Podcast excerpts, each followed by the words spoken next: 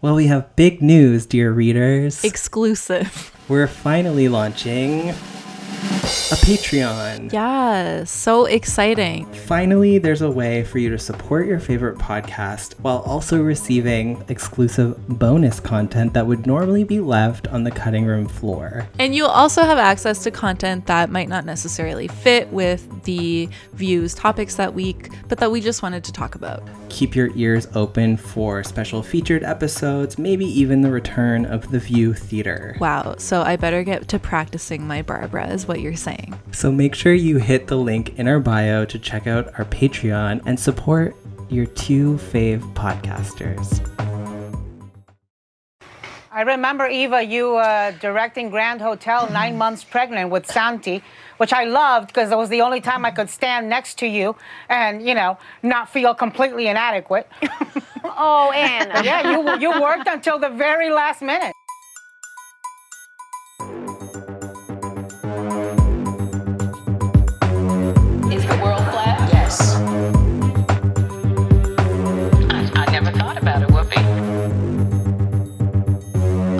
God, let me get the fog machine on.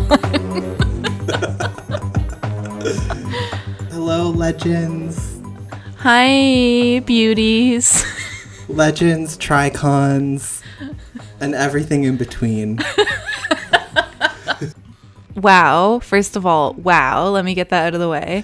We have a new theme song. Like I just got blasted to Chromatica and I'm about to go to the club with my girls and listen to Boys the Pharrell remix by Britney Spears. Yes, we are back and sounding better than ever because we have revamped our theme song. We had to get this track, we had to fly, got flew out to LA.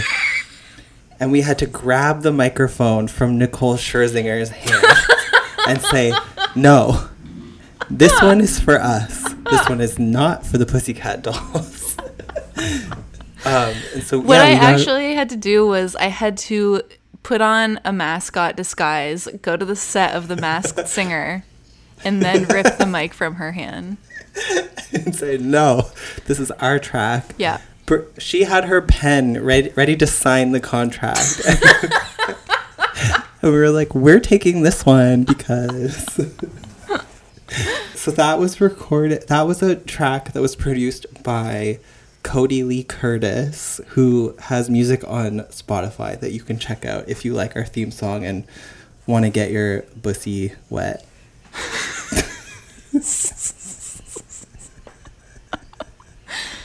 Sure. So, what else is new? What have you been up to? I haven't. I didn't get to do the last episode with you, so it's kind of been a while. I know it feels like we haven't talked in months uh, because we have We only send memes, and then we was- don't speak. Yeah, I was thinking about this today. I was like, I don't even know really what is like I talk to you every day, but if someone asked me like, "How's Kevin doing?" I look at our like text history and it's like us speaking in memes and just speaking in the way that Sunny Hostin tweets by doing like this with the finger. This. yeah, obsessed with going this. yeah, that. Yeah. Well, I Um, mean, I I fled Toronto. So Yes. I'm in the Maritimes. Um, being uh, unemployed. If anyone would like to give me a job, Because uh, there are so many there's so many going around these days. I'm available. Let me know. But yeah, I left Toronto in in June. Um, it was very. I just I I um. It was a series of unfortunate events that led to me moving out of my apartment that I won't get into. And then I was like, I have no job. Um, I'm living in coronavirus city. Uh, I have no apartment. I don't really feel like looking for one in coronavirus city Yeah. right now. And then I just I went to um, the Maritimes, and I'm still here, just chilling and you know being stressed. What about you? I mean, I did ask you what you were up to, and then uh, proceeded to talk about myself. That's okay. Um, because I am also uh, just kind of uh, hanging around and being stressed. But instead of having, instead of being like an hour away from the ocean or less, like you probably are, Yeah. um, instead I I have like a busy street and drag racing outside of my apartment, which I can't complain about because you know I love. But Yeah. um, Fast nine. fasten, fasten your seatbelt. Uh, Yeah. but yeah, I mean, it's so. Yeah, I just I feel like we haven't spoken in so long, and it feels like the summer went by so fast at the same time. You know what I mean? It's like I can't believe that the view, the new view season is already back up. It feels like just yesterday, Sarah was leaving. now she's back. Yeah. Well, it was interesting, like listening to you talking on the last episode because you, like, um, like in the maritime provinces, the coronavirus vibe is just so different than what it is like in a city, I guess. Because I mean, there's cities here, but they're very small. Um, because you sounded so like paranoid and like you couldn't like you were still like locked down. Yeah. And then I was here in Nova Scotia where like we didn't even have like a mask law for a while and Yeah. like there's so few cases like there's almost no active cases and everyone's just kind of it's like just so not a thing here like it's mm-hmm. very it's like an alternate world where it barely even exists so like people have social distancing like rules at like the stores and everyone has to wear a mask but that's it and there's Yeah. just no one's really like concerned about it and leaving toronto where like I, it felt gross to even like go outside and walk down the street because it was like there's people everywhere. And then coming here and there's like no people. Chill vibes only. It's a mood. Um it's just been like a very different experience Yeah, I will say that like I think that I'm in the minority in the sense that like I still take it very very seriously. I still wear a mask everywhere I go, even like outside on this on the sidewalk. Like I'm still washing my hands and sanitizing everything frantically. And I think there's like a very small group of people who still are doing that. And what's funny is like I would say most people, at least a lot of young people in Toronto, are behaving as if they are in the Maritimes. thinking that they don't have to wear a mask and there's no cases and everything's fine. And so it's like, I can't imagine what it would be like here if our numbers were as low as they are where you are. It would just be a free for all. Like, people, there would be absolutely no rules. People would be um, doing orgies on the street yeah and that is definitely what we're doing here here. Well, did you ever expect Sarah to be back on the panel by the by the next time we did this again? it's like no my normal side of my brain says no and then the side that's like become accustomed to chaos and the and just everything weird happening this year is like oh of course you know Yeah. Yeah. Well, do you remember where you were? you tweeted about it. about like it was only what, 2 years ago? Yeah. That we were we were on the beach on vacation and we got the notification that Sarah was leaving the yeah view. i was we you- weren't on the beach yeah we weren't on the beach yet I was. Thank God that's where we ended up, though. What happened was I was driving literally across the country, and Katie, friend of the podcast, was in the backseat of the car and was like very, very like cal- only almost suspiciously calm. Was like, Marie, did did you get a text from Kevin while I'm driving down the highway? I was like, oh, I don't know. I haven't looked at my phone. And then like her and my girlfriend who's in the front seat, they both go like weirdly quiet. I'm like, what is going on? And then they told me that Sarah had left the view. and they were scared to tell me because they were scared that like in shock I would literally like drive off the side of the road. Yeah. but it, it's it almost worked in the opposite way where I was so in shock that I like didn't it didn't register until like 2 days later when we were at the beach. and then I was Mm-hmm. able to like walk into the ocean by myself and think about it for a few hours. Yeah, I mean, I just remember being so devastated because we, I mean, we had a journey with her. Like sometimes I forget that we didn't really like her in the beginning. Um, we just didn't know like who she was or what she stood for. And then we obviously fell in love with her. It started in Disney, um, and then you know her beautifully sculpted arms really hypnotized you. um, and then she left us, and it was like really hard to accept. But now, of course, that her um, talk show with Keke and Strahan is over, there was mm-hmm. room for her to come back to the view. And I think it totally makes sense that they did this. I think because she was still on contract with ABC, it's just like, well, and she was well liked at the View. It's mm-hmm. like, of course, they're just gonna slot her back in. Like, it just makes sense, especially right now where they're like at home and they're not even like doing the normal show. It just would be crazy to add a stranger.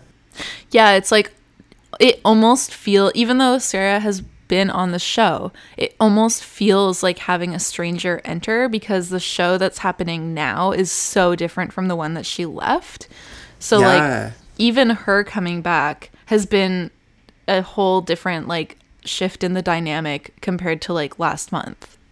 That's true. Like I did, I think I yeah I sent you an interview that they did with ET, and Sarah actually talked about that, and she was like, "Well, the show I left is like not the show I came back to because like I used to sit beside Whoopi, and she used to crack me up during the commercial breaks, and like."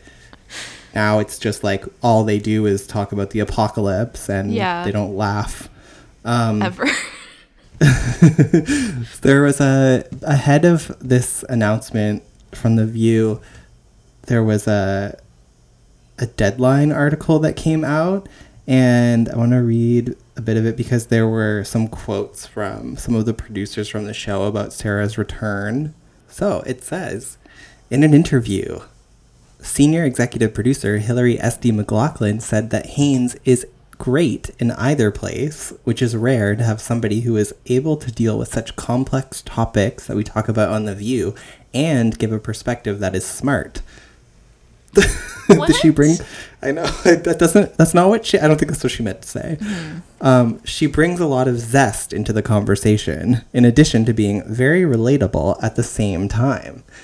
And then Brian Teta said, Haines brings such a thoughtful viewpoint and such warmth and energy and humor, all things that make a lot of sense to have her back at the table.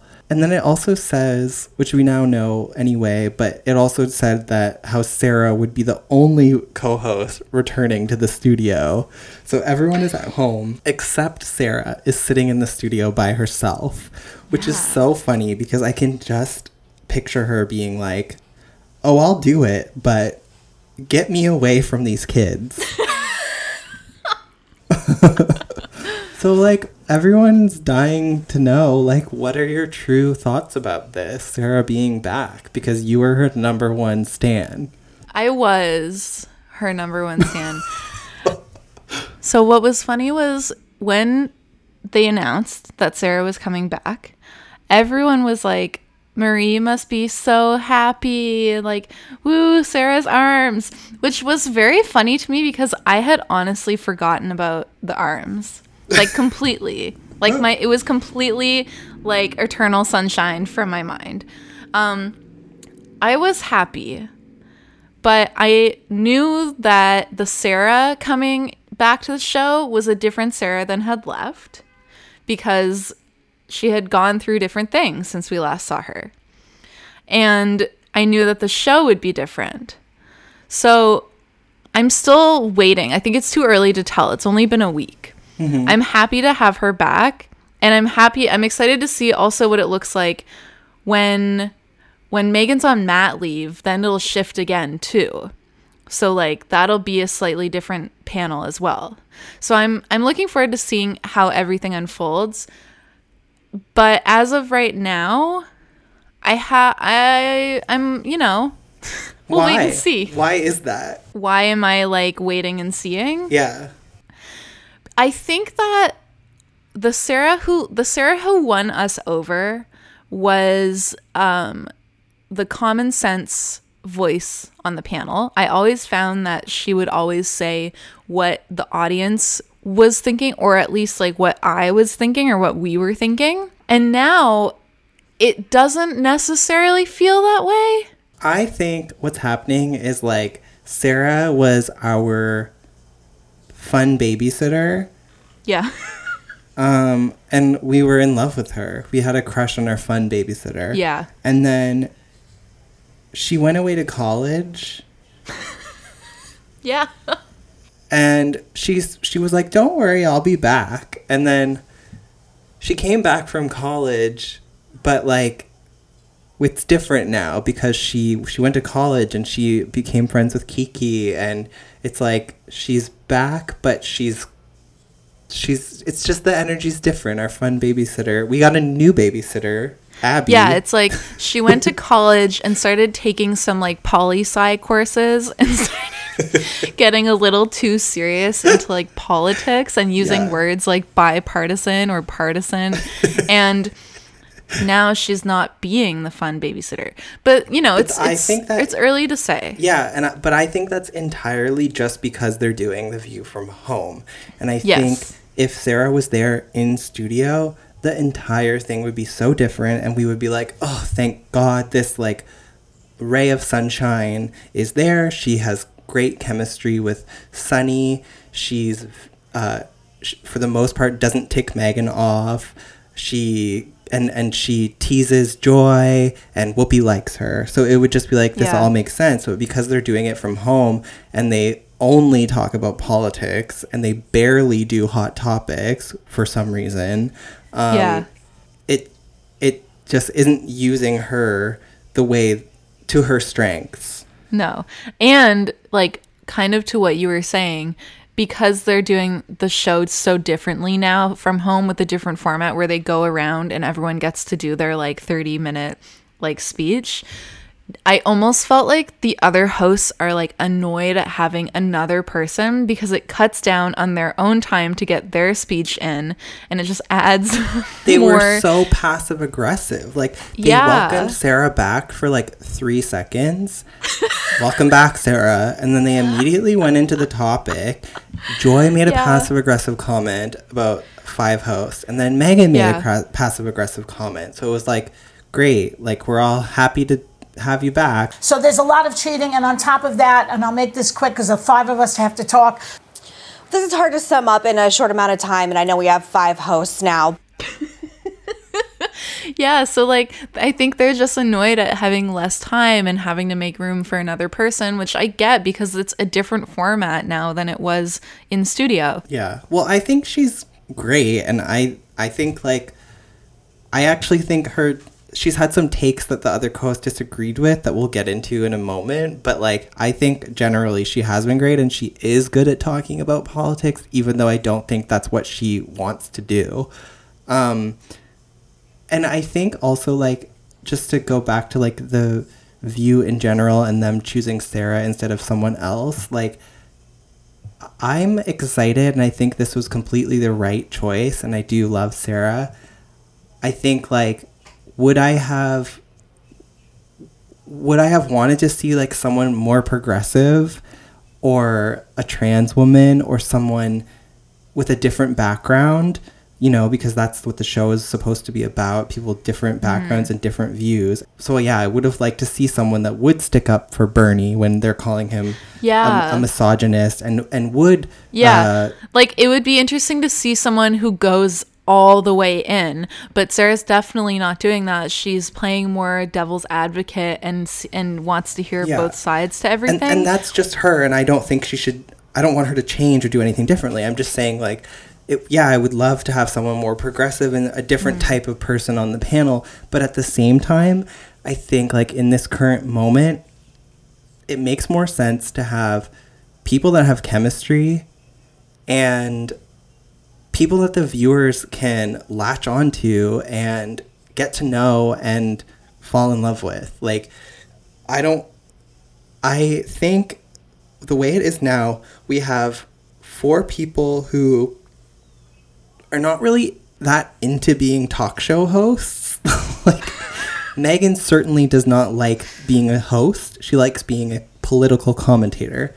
Uh-huh. Joy is great at it, but she's in a place in her life where she's not going to be doing any fun segments. She also just wants to do the hot topics and she'll whatever.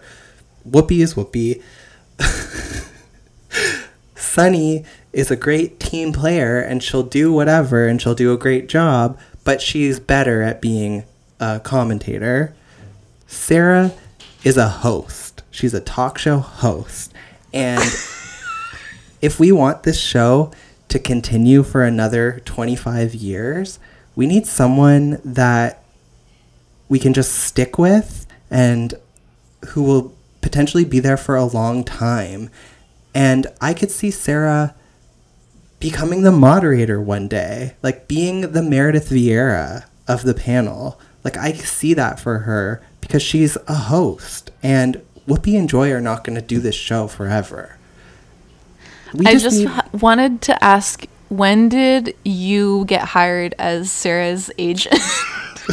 Because it sounds like you're pitching her for the show as if she wasn't already hired for it. I'm just trying to explain like why it was the right choice. Uh huh. And I am unemployed, so if she wanted to hire me as her spokesperson, I'll do it.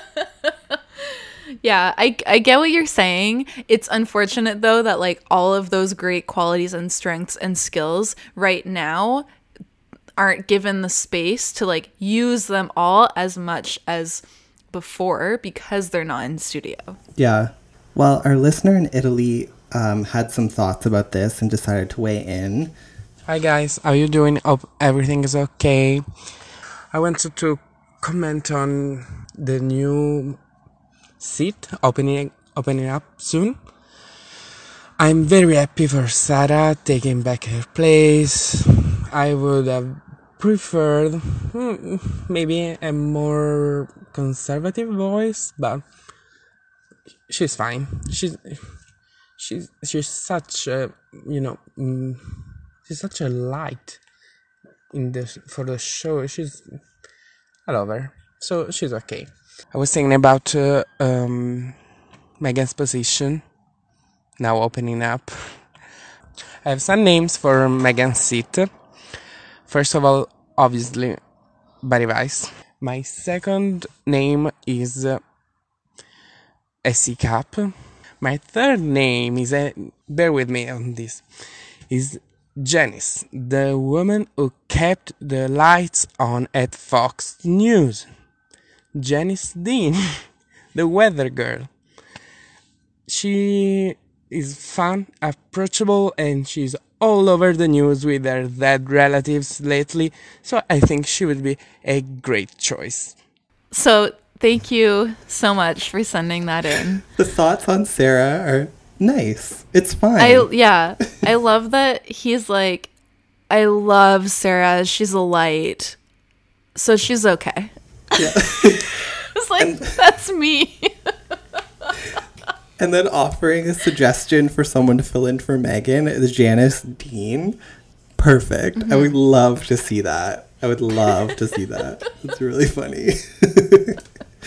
I wanted to talk a little bit about Sarah's first day back more because it was not a warm welcome. They immediately went into talking about that Atlantic article and she mm-hmm. ruffled some feathers immediately, which was really unexpected. Not that she said anything crazy, but just the way the other hosts like pounced on her as though she was Abby was really Yeah. interesting. So yeah, they were talking about the Atlantic article that came out recently that um, basically claimed that Trump was calling Americans who died in war losers and suckers. And he also, it included like stuff about calling Megan's dad a loser and not wanting the, to support his funeral and not wanting the flags at half mast. And these claims were made by anonymous sources. And so that's what people have kind of used as an excuse to say this wasn't true, even though it's like, obviously he did say these things. He says things like this Yeah. all the time. So they were talking about this on the panel, and everyone pretty much across the board agreed that it was true.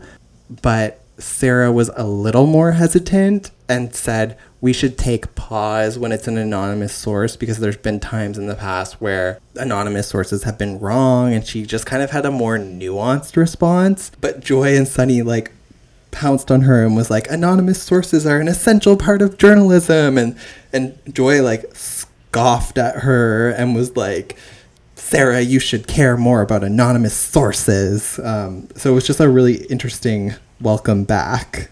Well, You have um, a different take on it, Sarah? I tend to think articles that are based on anonymous sources, although Sunny had said they're essential at times, I being in this business, I've also seen many an article written based on anonymous sources that has made me very cynical and skeptical if that is all you have. On the flip side of that argument, you had John Kelly's chief of staff, John Bolton, who's no friend of the president, saying this isn't exactly how it played out. So it kind of leaves you thinking that people are going to see and believe what they want to in regard to this article. Uh, so I personally don't think there's enough evidence for me to to base a, a a comment on whether it happened or not. Okay, Joy, what's what's your take on this? Um, well, you know, it took 30 years to, for us to find out who Deep Throat was. And um, Watergate and Deep Throat basically, uh, with the help of Woodstein, brought down J- uh, President Nixon. So let's not go there about anonymous sources because that's how you get the story, as Sunny pointed out. So, Sarah, you should have more faith in anonymous sources, dear. I don't eliminate anonymous sources. I say everyone should pause in regard to anonymous sources. Well, there's also the Well, fact that I- Jeffrey you know- Goldberg is an award-winning journalist, and we trust some of them, don't we? So, Yeah. Okay, sorry. Well, It's the bread and butter of, jour- of I'm investigative to- journalism. Yeah. So I think that um I think that because they've been talking about like Trump's bullshit for however many months nonstop every single day, they've all hit a point where like they're so tired. They are not going to play devil's advocate because they're like it's a waste. Why even entertain the notion when we know that it's probably true? Let's not even give him the benefit of the doubt. Where Sarah's coming in fresh being like, I am going to give the benefit of the doubt. I am going to play devil's advocate. And they're all just tired and like, they're like, no, you know?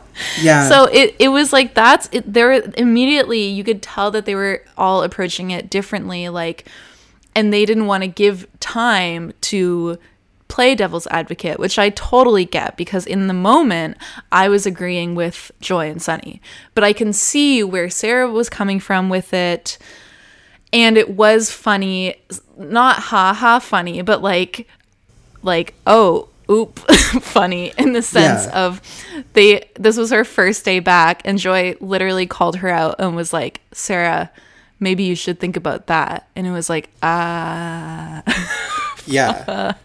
yeah, and and I think that's probably the first time ever that anyone has challenged her on an opinion Mhm. besides Mhm. Megan, you know, once or twice. Mhm. Um, and then so after it happened, Sarah tweeted about it. So clearly she got backlash about it, even though I didn't think it was a crazy opinion. Like, yeah, anonymous sources in journalism, that's a normal thing and should be respected as part of journalism. Yeah.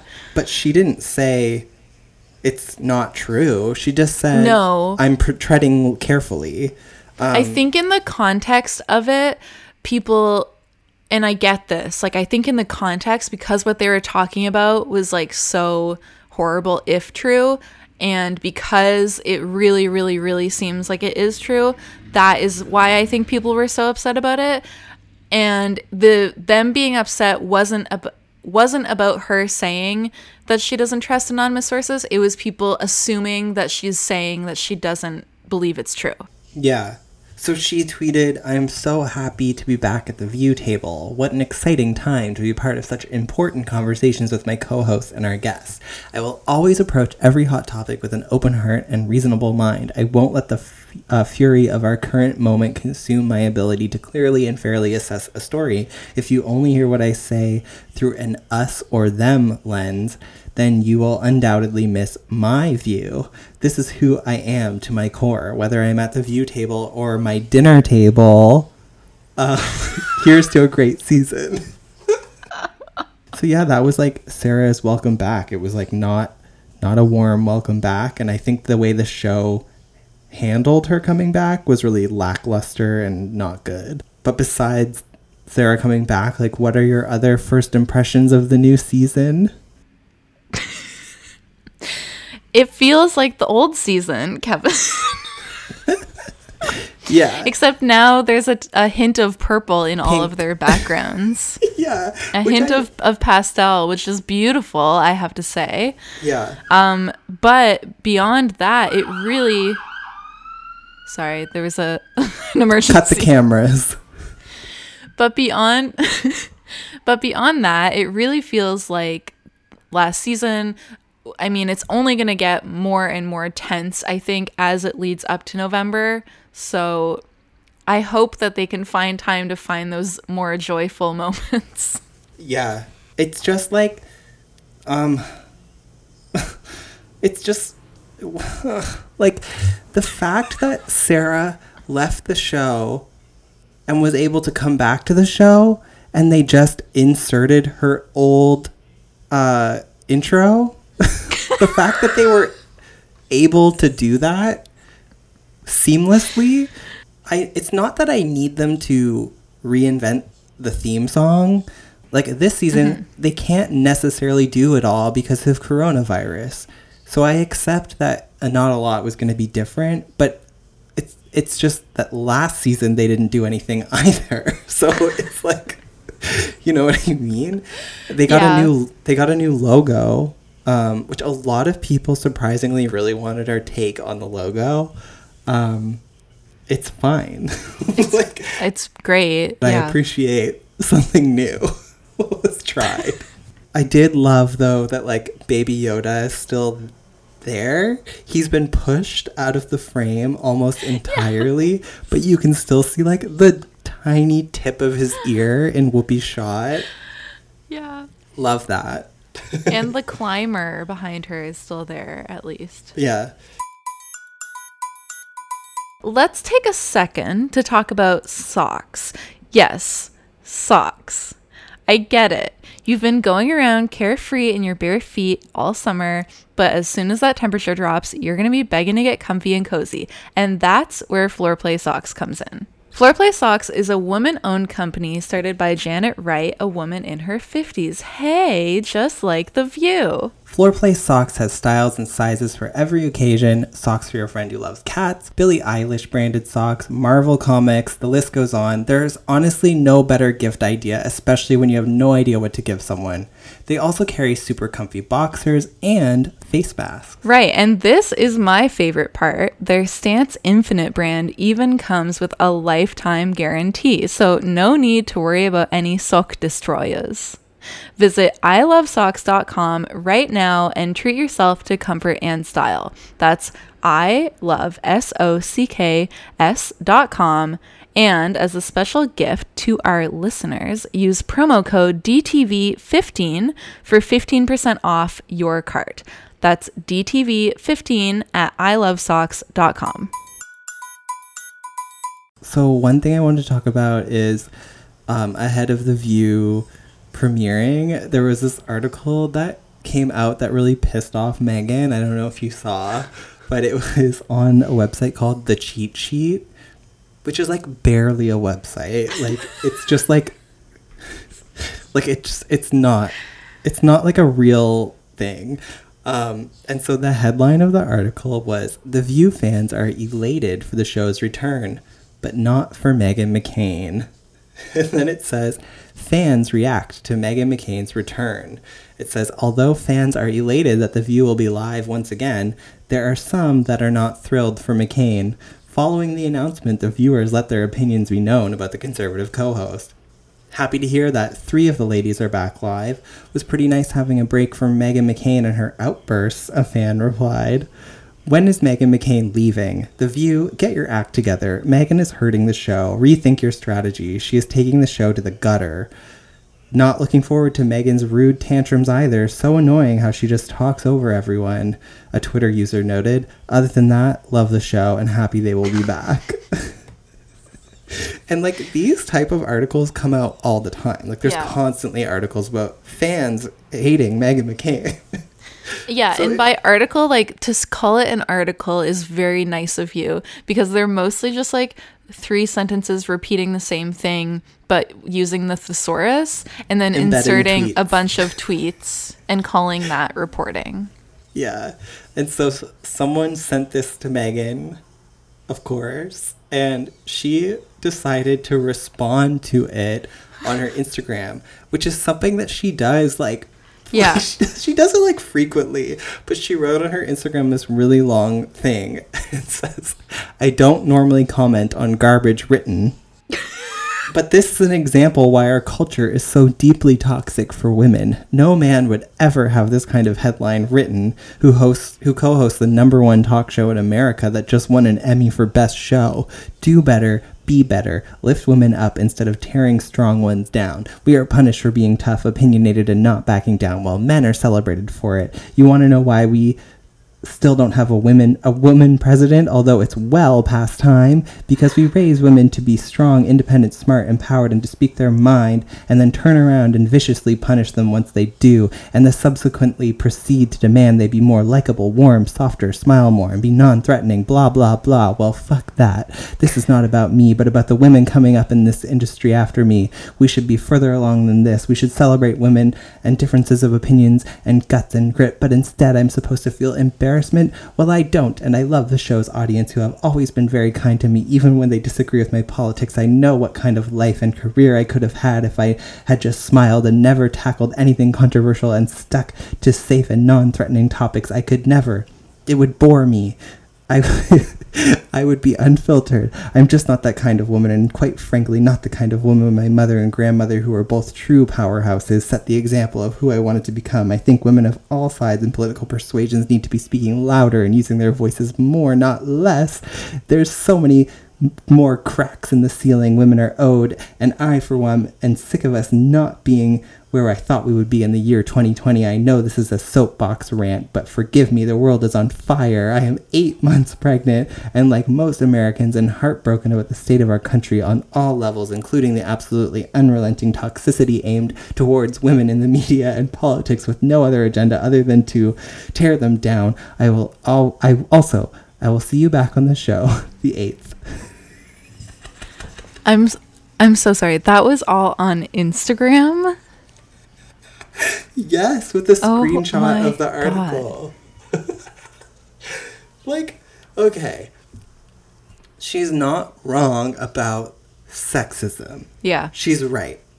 But, like, those articles are everywhere. Like, Yeah. constantly.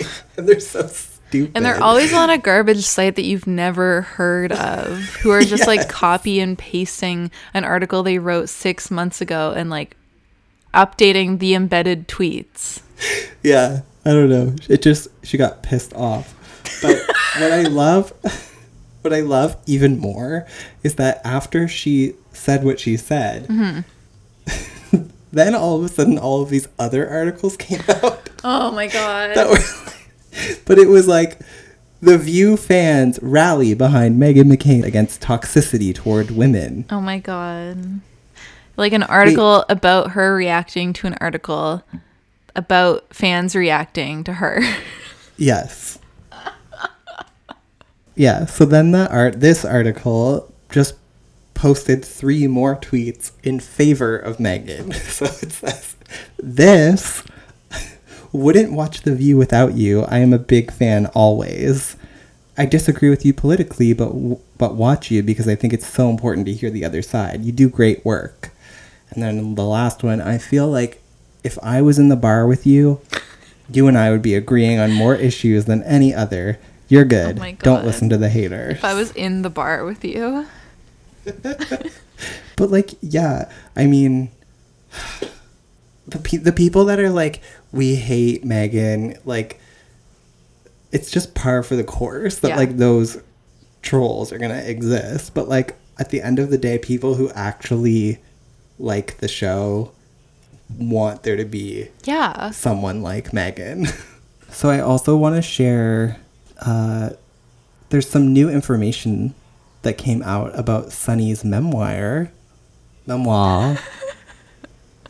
What is this I new don't know if you information? well, I don't know if you saw this yet, but remember how Yashar was um, the one who broke the story about Barbara? Yes. Barbara Yeah. Fedida making inappropriate and racist comments about Sunny, Mhm. like when she called her low rent Yeah. behind her back, I guess. Um, well, now he's coming out with new info about Sunny's memoir, which is called I Am These Truths, saying that ABC News asked her to remove certain portions of the book that they felt painted the network in a bad light. And this apparently was taking place during the peak time of the protests, Right. um, like relating to George Floyd and, and everything. And so he wrote in a blog, like he's a reporter, but he wrote it like for himself. Um, in, a copy of the book I obtained from a source, Hostin says of ABC's request, deleting those passages didn't feel right to me. They were all true and were some of the battle scars of my experience. Hostin doesn't detail what exactly ABC News asked her to delete. My television agent and my book agent emailed me to express confusion that a news organization would try to censor a Puerto Rican African American's woman's story while they were covering global demonstrations demanding racial equity. Hostin says that after her attorneys intervened, ABC News relented and didn't fight her on the passages. I didn't want to believe that racism played a part in the revision request. We were just dotting some I's and crossing some T's. Then, on Friday, June 12th, I got a text from a reporter. And this is where he writes That reporter was me. Oh my god.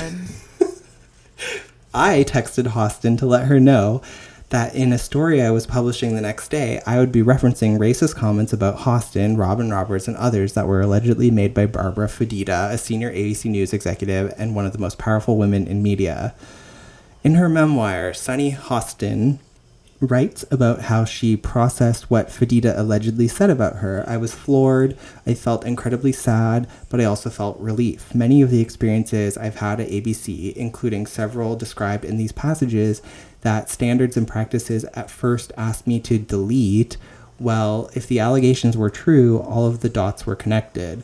My suspicions that I was treated worse than my white colleagues, the fears that I tried to talk myself out of many times, maybe they were true, had my employer, my home away from home, devalued, dismissed, and underpaid me because of my race. I had just read emails from them directing me to erase evidence of such mistreatment from my story. And if I'm being honest, I wasn't even angry. I was just deeply, profoundly shaken and saddened. So that's it. Mhm. But there's like so many questions now after seeing this. Because, one, what was it that they asked her to delete? Yeah. And two, was it the Barbara Fedida stuff and her reaction to that? Because I feel like that seems like she must have written that kind of last minute and added that into the book. Yeah. And then maybe they asked her to not include that. Yeah, it could be that, or it could just be like general like frustrations w- and and recounting of her own experiences of systemic racism within the company, which I can see them wanting to protect their asses and have her take out like I believe it to quote Meghan quoting the movie Contact, it's Occam's razor. The simplest solution is is often the the right one. Like I feel like even though it seems so like um weirdly unaware or oblivious of like how bad that's going to look, I can see them doing that. Like I can see a company doing that, not specifically them, but like any big company, I can see them doing that. Yeah. Well, I just, I just am, I have to wonder, and I guess I'll find out when I read the book, but I just kind of wonder, like, what exactly it was Mm-hmm. about, because if it was the Barbara Fedida stuff, they did talk about that on The View. Yeah. So I wonder if the timeline was like, she wrote about it, they asked her to remove it, she said no, and then went on The View. And they let her talk about Mm-hmm. it because they maybe realized how bad that was going to look. I have no idea.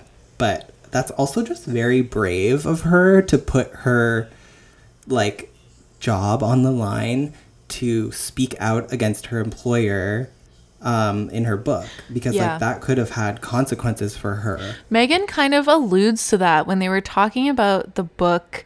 Um, I think it was in that ET interview. I don't think it was on the actual show. And Meghan said how she had already read the book because she's hosting that Q and A with Sunny soon. Um, and and Meghan said, kind of what you said. It's brave for someone to talk about their experience on the View.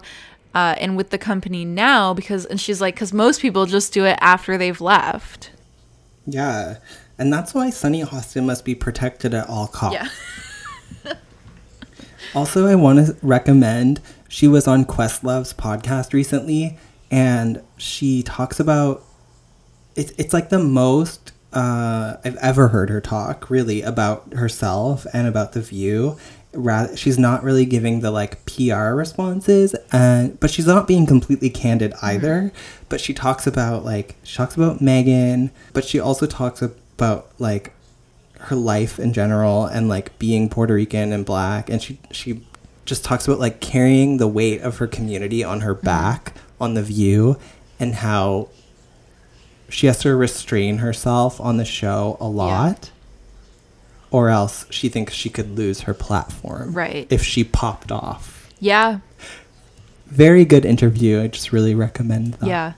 I can't wait to read her book like to to see what the abc stuff is about but also just like in general to get all of that all of her story. Luckily it's coming out soon unlike summer on the bluffs. Yeah. so let's move on to something else, which is I want to talk about this guest appearance on the first day back from my hiatus on The View, where they had Sarah Sanders on.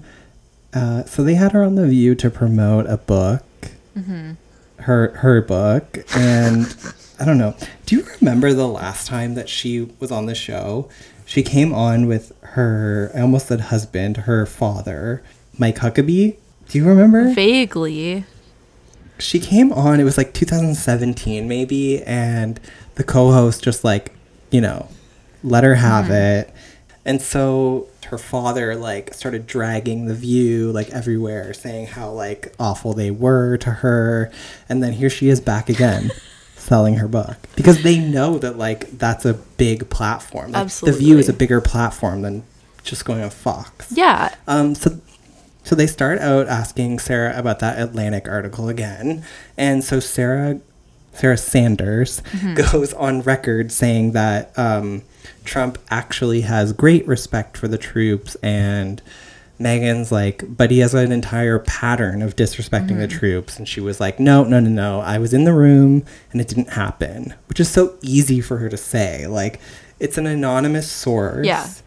And she's like, I was in the room and no, it didn't happen. Well, I can't prove that you were or weren't because it was an anonymous source. Yeah. And then also, it's like, does that mean you know who the source is? And she was like sticking to the I was in the room thing because it does seem like such a great like uh excuse to shut down everything else. But then later on when they were talking about something that Trump had allegedly said while they were at like a he was at a grave site with some other man and I forget if it was Sunny or Joy was like, "Well, were you there at that point too when he allegedly said this?" And she was like, "Uh, uh, well, uh I was not standing there with them, but I have traveled literally all around the world with them and I know his heart. And it was like, okay, but now you're saying that you weren't there. So, like, you don't know if he actually said it. You know, I, I just want, before I ask my planned question, I want to clear something up with you because I think I heard you say that you, uh, you don't believe the Jeffrey Goldberg article because you were there. Is that correct?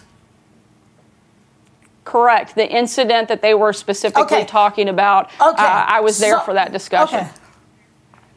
Okay, so my question is when when General Kelly was at Arlington Cemetery standing next to Trump looking at his son's graveside and uh, Trump allegedly said, "What did they get out of it?" Were you there for that? I was not standing next to the president for that. No. Okay, so you But so, I have so stood you next to the you were president there, but you weren't and General. Kelly. Okay. I right, was. my- I traveled with my the president question. for two and a half years. I spent more time with I- I him got than your just about anybody.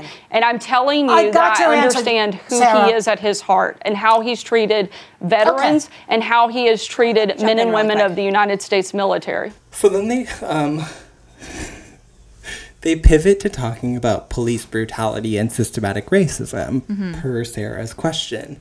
Um, Sara Haines' mm-hmm. question. Sara says Trump denies that systematic racism exists. Mm-hmm. Do you agree? And then Sarah Sanders starts talking about how heroic police officers are. Mm-hmm. And she's like, they are the first one to run into a burning building. Yeah. When she's like, when a mother A is mo- when a mother is getting raped, they're the first ones to run in. I would No, but love she was like specifically, she was like when a mother is being raped in her home. Yeah, I would love the proof, the evidence of the one occasion where this very specific scenario was happening and the policeman ran in. Like, this is the rhetoric they all use and the conservative talking point they all use against defunding the police. Police do not help rape victims. I know, that's the whole point, And it's, It's like so crazy that. stupid. Yeah. Anyway, it's fucked. Anyways, so no one, she was just like, nobody's perfect, like about the police. Let's not forget that the men and women of our law enforcement are the first people to respond when we need help. They were the first ones to run into the buildings on 9 11. They are the first ones to respond when there's a car accident, when there is a mother who's being raped in her home. They are the ones that come in and protect our communities. That doesn't mean they're all perfect. That doesn't mean that there aren't moments where horrible things have happened that should never happen. People should be angry about that, but we shouldn't attack the entire law enforcement community and make them out to be the bad guy when most of the people that serve in our law enforcement are very much the good guys that are protecting us from a very dangerous world. So Sunny just pauses and and says, "But when Trump visited Kenosha, he praised law enforcement and never mentioned or spoke with Jacob Blake, who's the black mm-hmm. man that was shot seven times in the back by police. And at the same time, he refused to disavow the 17-year-old Kyle Rittenhouse who killed two protesters." Mm-hmm. And she's like, "How do you answer that?" And she goes on this rant about rioting and looting and saying that Trump has actually been the leader on calming things down Yeah. while Joe Biden has done nothing. Which is so fucking stupid because like It's first what of all, like is the goal to calm things like the goal you're saying the goal for Trump and Biden should be to calm things Mm-hmm. down?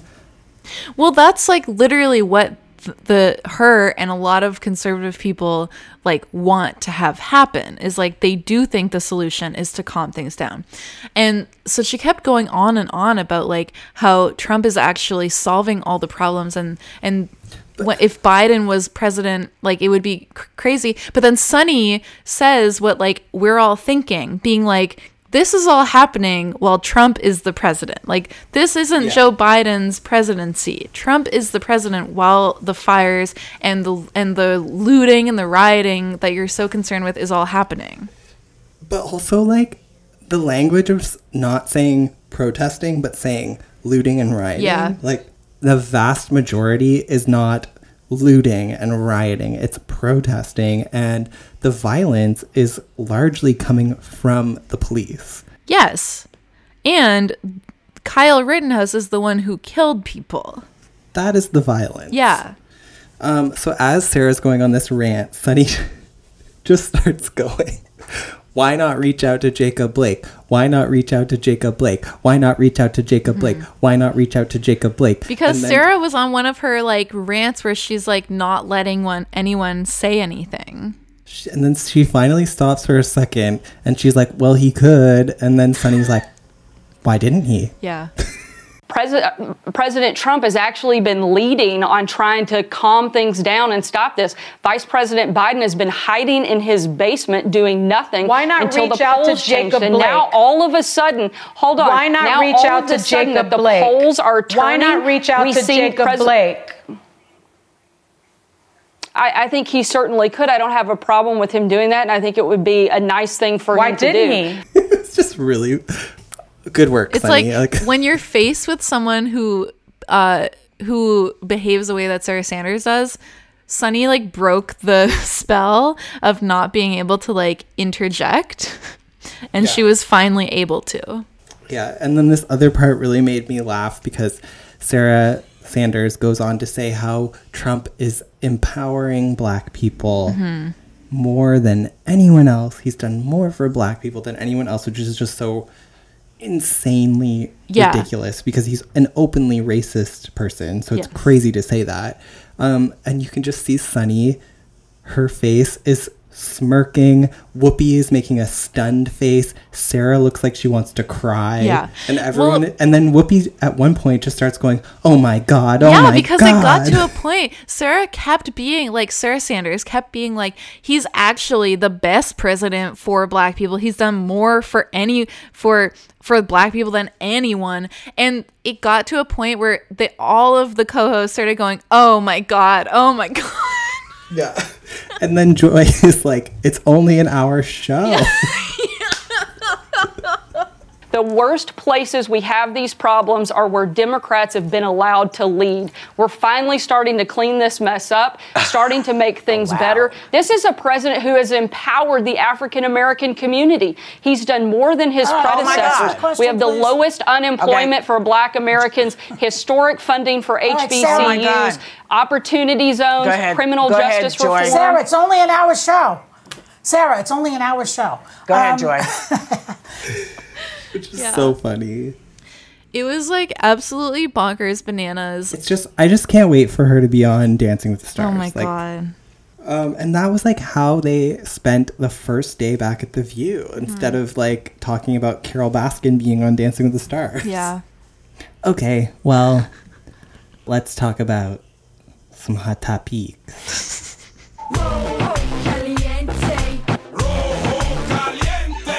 Okay, so one thing that was a big hot topic for them this week was talking about um, Bob Woodward because so he's an investigative journalist and he released these audio tapes from 18 interviews with Trump that show that he deliberately downplayed the severity of coronavirus. And these were recorded for a book that he's coming out with. I think it's called Rage or Rare. It sounds like a gay club, whatever it is.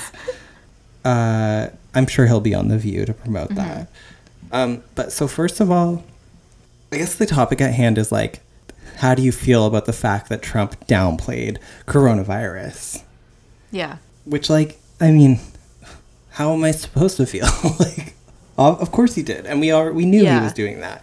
But the it's like even though we knew, I think a lot of people still kind of sometimes just think that like he's not will he's not willfully, he's not purposely horrible, he's just stupid. Like and I think that like that's a narrative that even the media likes to run with, like making fun of him and calling him stupid.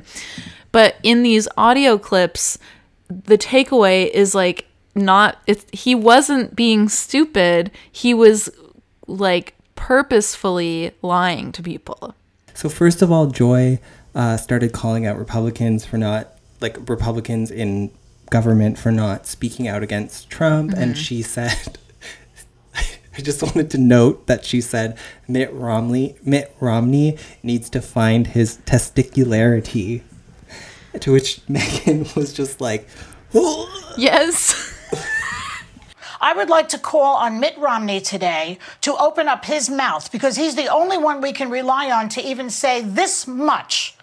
Okay? Find your testicularity, Senator Ba- uh, Romney, and speak out today. Thank you very much. Right. And then Sunny uh, at one point asks Meghan, um, what will it take for a Trump supporter to change their mind? And Meghan is like, nothing. and then she mentions about how we received all of this misinformation about coronavirus from Fauci or whoever. And as she's saying that, Joy is like, oh, please. And I remember being told that masks are fine, I can travel safely, and the coronavirus was no worse than the flu for a long period of time. So there was a lot of misinformation. Um, I will say that I heard that, Joy. like, this is such a contentious topic for no reason. I think that I think the reason is like similar to the first time that Joy called out Sara at the start of the show. Like I think that it the reason is like I the start of our show, I mean. Um the reason is that they're like sick of it and they're like of course he was lying to us. Like and they're just like sick of the of the BS and the Yeah. and the lack of testicularity.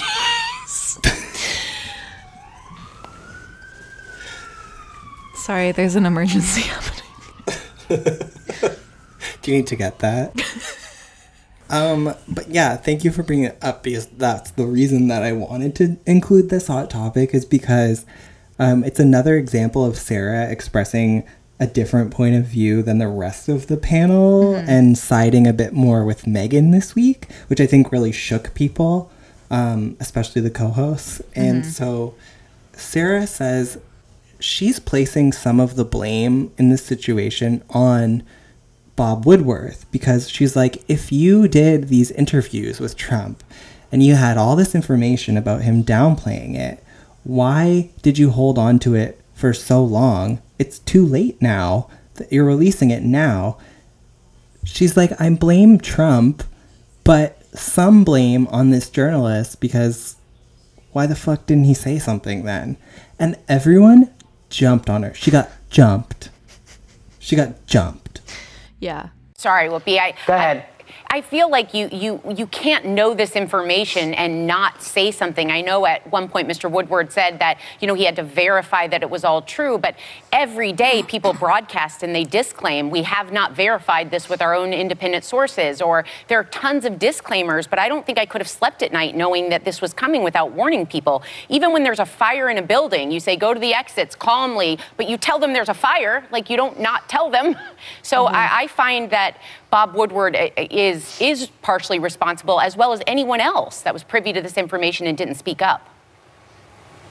Let's and not that's what I find messenger. fascinating Let's about this. When concentrate people on the seem to- perpetrator. Sorry? exactly. People seem to be angrier with Bob No. Woodward Not angrier. than they President are with Trump, the very president. President Trump first With and the foremost. president. President Trump first and foremost. The buck stops here, and it all trickles down from there. But I'm saying there's response. There's enough to go around here, guys. Like when you look at what's You know- happened in this country, I think anyone that knew and didn't speak up has something, some skin in the game. But the Why- pres- why but, but Bob it Woodward, every- true to form, has is to verify. Sunny, we report. Bob Woodward, Yes. has, as a journalist, That's has to verify the accuracy of the statements. That that is true, and Sara, you know that. And the other thing is, it was the onus was on the president of the United States to warn the That's country key. about the global I agree with pandemic you. that Sunny, was going I on that agree led with to the death of 200,000 people. That wasn't up to Uh, Bob no, Woodward. I it was up to the president. This- Sunny, 100%, Sunny, I if you agree had that done the something, president- Sunny, what would you have done? Okay, What would you have guys, done? 'Cause guys, Sunny's a slow journalist. down, What- 'cause may there's I too just many. Say one thing. like what she said it wasn't n- it wasn't unvalid like i get it that yeah true but also i think that like the bigger anger and the bigger blame is obviously on trump so like they all just didn't want to hear it again they were like tired and they were like don't want to hear it sara But I just, why is this happening? Why is Sara ruffling so many feathers out of By nowhere? accident, like, yeah. And I feel like she's not. I don't think she's really changed. I think she's continuing to give like the most nuanced opinions, but everyone is just like I honestly think is it possible that like they got so used to Abby being a pushover that they're just treating Sara like Abby? Maybe, but I think that it be- it depends on the topics at hand. Like I think if they were talking about porch pirates and she was being more of the common sense or not even common sense but more of the seeing both sides and not jumping to conclusions person, it would make more sense. But because they're talking about a person who has caused the death of so many people who is so dangerous for the country. I think a lot of them are rightfully so like I don't want to play both sides. I don't want to play devil's advocate. I don't want to hold off on jumping to conclusions when I know that this person is dangerous and will continue to kill people if I don't say anything. So I think that she's coming in not getting not knowing that that's the vibe now she's entered the party not knowing that they've like moved on to like arguing thinking that it's, still the pre-drink and like you know she's the like Uber's on the way. yeah she like entered the party thinking it was the pre-drink meanwhile everyone's already like called the uber so i think that it'll shift as she gets more comfortable and Yeah. is like more reintegrated into the the like the round Yeah. table of, Yeah, yeah. of discussions Yeah, like the karaoke room was booked for 11 p.m. Mhm. and everyone said we need to leave by 10:30 in the Uber. And Yeah. Sara arrived at the party at 10 p.m. and opened up a drink and she's not ready to leave and everyone's like we got to call that Uber. yeah and she's like And one then- more shot let's do a shot and Yeah. they're like we're not doing a shot this makes no sense. to anyone except for people who we've made go to karaoke with us Okay. So I want to also talk about this topic about um, back to school because, uh, sorry, I'm just, uh, are those your birds there's a songbird. is it literally birds outside Sorry, the bird just flew away with my microphone. I just got it back. What is that Birds. oh I my have god must be feet time Are they not gonna stop? Why won't they stop? They're still there, but I shut the window. yeah it's not like it was before at all So let's talk about this other topic. Um, it was about back to school because apparently cases are on the rise of, of COVID among kids and college students. And uh, they're talking about the states, obviously, but a lot, you know, we're back to school here as Mhm. well. And ev- everyone is nervous about going back to school because of these possible outbreaks. And so we're talking about what do you think about sending kids back to school? Um, and I'm curious, what do you think about sending kids back to school right now? Well, I think that people would have had a shit fit if they hadn't have at least tried to send them back to school. Um, and by the people, I mean like the general public and parents. I think there are good, um, there are valid concerns that people have raised, like about mental health and about how not everyone has the same ability to learn at home. Like some people's parents work all day, so they can't be there at the computer with them. Some people don't have computers. So, like, those are all valid, and I hear all of those concerns. But it's, I also think it's like really dangerous. and I, Yeah. to, for everyone to just fully go back, um, I think is dangerous and it has its own set of of complications and problems like taking the bus. Like what if you don't feel comfortable sending your kid on the bus? Like then it, but you don't have a car to drive your kid to school. Then what happens? Like is your kid just not going to school? You know so it has its own set of of problems for parents to deal with. And I think that they started school back in a lot of places knowing that they'll probably have to go back to virtual learning, but they just had to do it anyway. Otherwise, people would have been really upset. Yeah, it's so like I don't have kids obviously, and I don't judge anyone for whatever they decide is right for them in Mhm. this weird circumstance. But um, it's like there's two camps of people really, and it's people who can keep their kids home and people Yeah. who can't. Yeah, and it's like oh, there there's it's kind of like a classist issue too where like some people are like yeah, let's uh like stay home, but they're privately hiring tutors for like them and like their friends. And there's other people who are like, yeah, of course let's send them to school, but the schools that they're talking about are like a private school in an isolated community where it's different, you know? Yeah, but then there's also like you could almost also make an argument whereas like if you are a rich privileged person who's able to keep their kids home, maybe you should because then there will be less students in the school in general. It's very it's a very complicated issue. It's just Yeah, it horrible, just yeah. sucks, And yeah. the other thing that I think is like really really horrible and devastating is like the for the workers at the school, for the teachers, for the bus drivers, etc. like who aren't being given that choice. It's really mm-hmm. horrible and for people in districts who aren't being supported by their district who don't who aren't being given the space the resources the money to make their classrooms safe that's where the real tragedy is to me is like they're setting people up to get sick and that's like really disgusting Well, and also just like the way that the our we're not set up for this, like society, like we're just not Yeah. set up to. We're not equipped for it right now because think about it this way: like if you do send, say, there's however many kids in a class, 20, 30, Mhm.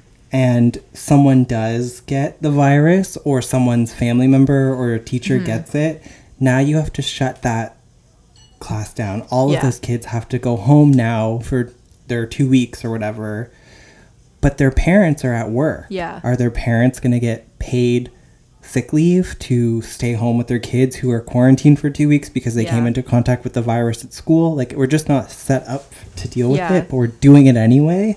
Yeah. Um, there's also, so as they're talking about like kids going back to school, there's also this moment that I thought was really funny of everyone says their piece like Sara's like I am sending my kids back and Mhm. Sunny is like I'm not I'm I'm I'm able to keep them home so I'm Yeah. going to um, and then Whoopi's like Meghan did you want to say something you know how Meghan always like when it comes up to a parenting topic Yeah. or kids she always like is like freaks out Yeah. and she was like um uh, I, I don't have a child yet um she was so- like i'm the only person here who hasn't given birth yet Like it's okay to Yeah. say something. And then she's like, "N- n- n- never, never mind. And Whoopi's like, it's, no, like say something. It's Uh-huh. okay. And she's like, just, just move on. But I think Meghan, you were saying you you don't think it's it's not just about the schools. You're not sure about Well, getting you back can- you can- you to can finish what you were business saying, and all okay. the things. I'm the only person No, technically no, without I, a child I did. yet, fin- so- I did finish. Okay. Oh, okay. No, no, I was Uh, finished. Um, you know what? It, it's okay. Uh, let's move on. Okay. It felt so weird and it made me feel like I had personally done something wrong and I didn't know what I had done. like I was like, why what did I do to like piss her off out of nowhere? It made me feel bad and I don't even know why. Like I just It's like you're about to have a baby. Like that's a perspective. Like you've got one. And it's like we don't it. have kids, but we gave lots of opinions. Yeah. But for the record, I would never be talking about this if there were any other topics to talk about. but this is all we got from the dumpster. Oh my god. Well, it was nice catching up, girlfriend. Yeah. That's all you have to say. That's all you have to say to me. Yeah, no, it was good. Okay. Well, thank you for your time. So, we're going to continue this conversation on Patreon. I hope you'll subscribe. Mhm. But that's all for us. Uh, make sure you're following us on social media at Deja the View Pod. Don't be afraid to leave a rating and review if you're listening on Apple. And until next time, have a great day and take a little time to enjoy. Sara's arms. Hit it, Abby. That's all, folks. See you later. Jon Huntsman, the real job creator.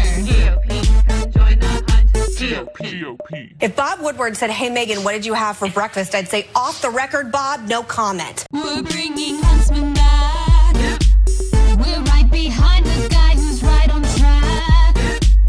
He rocks the awesome China policy. The governor stands for sanity. Huntsman's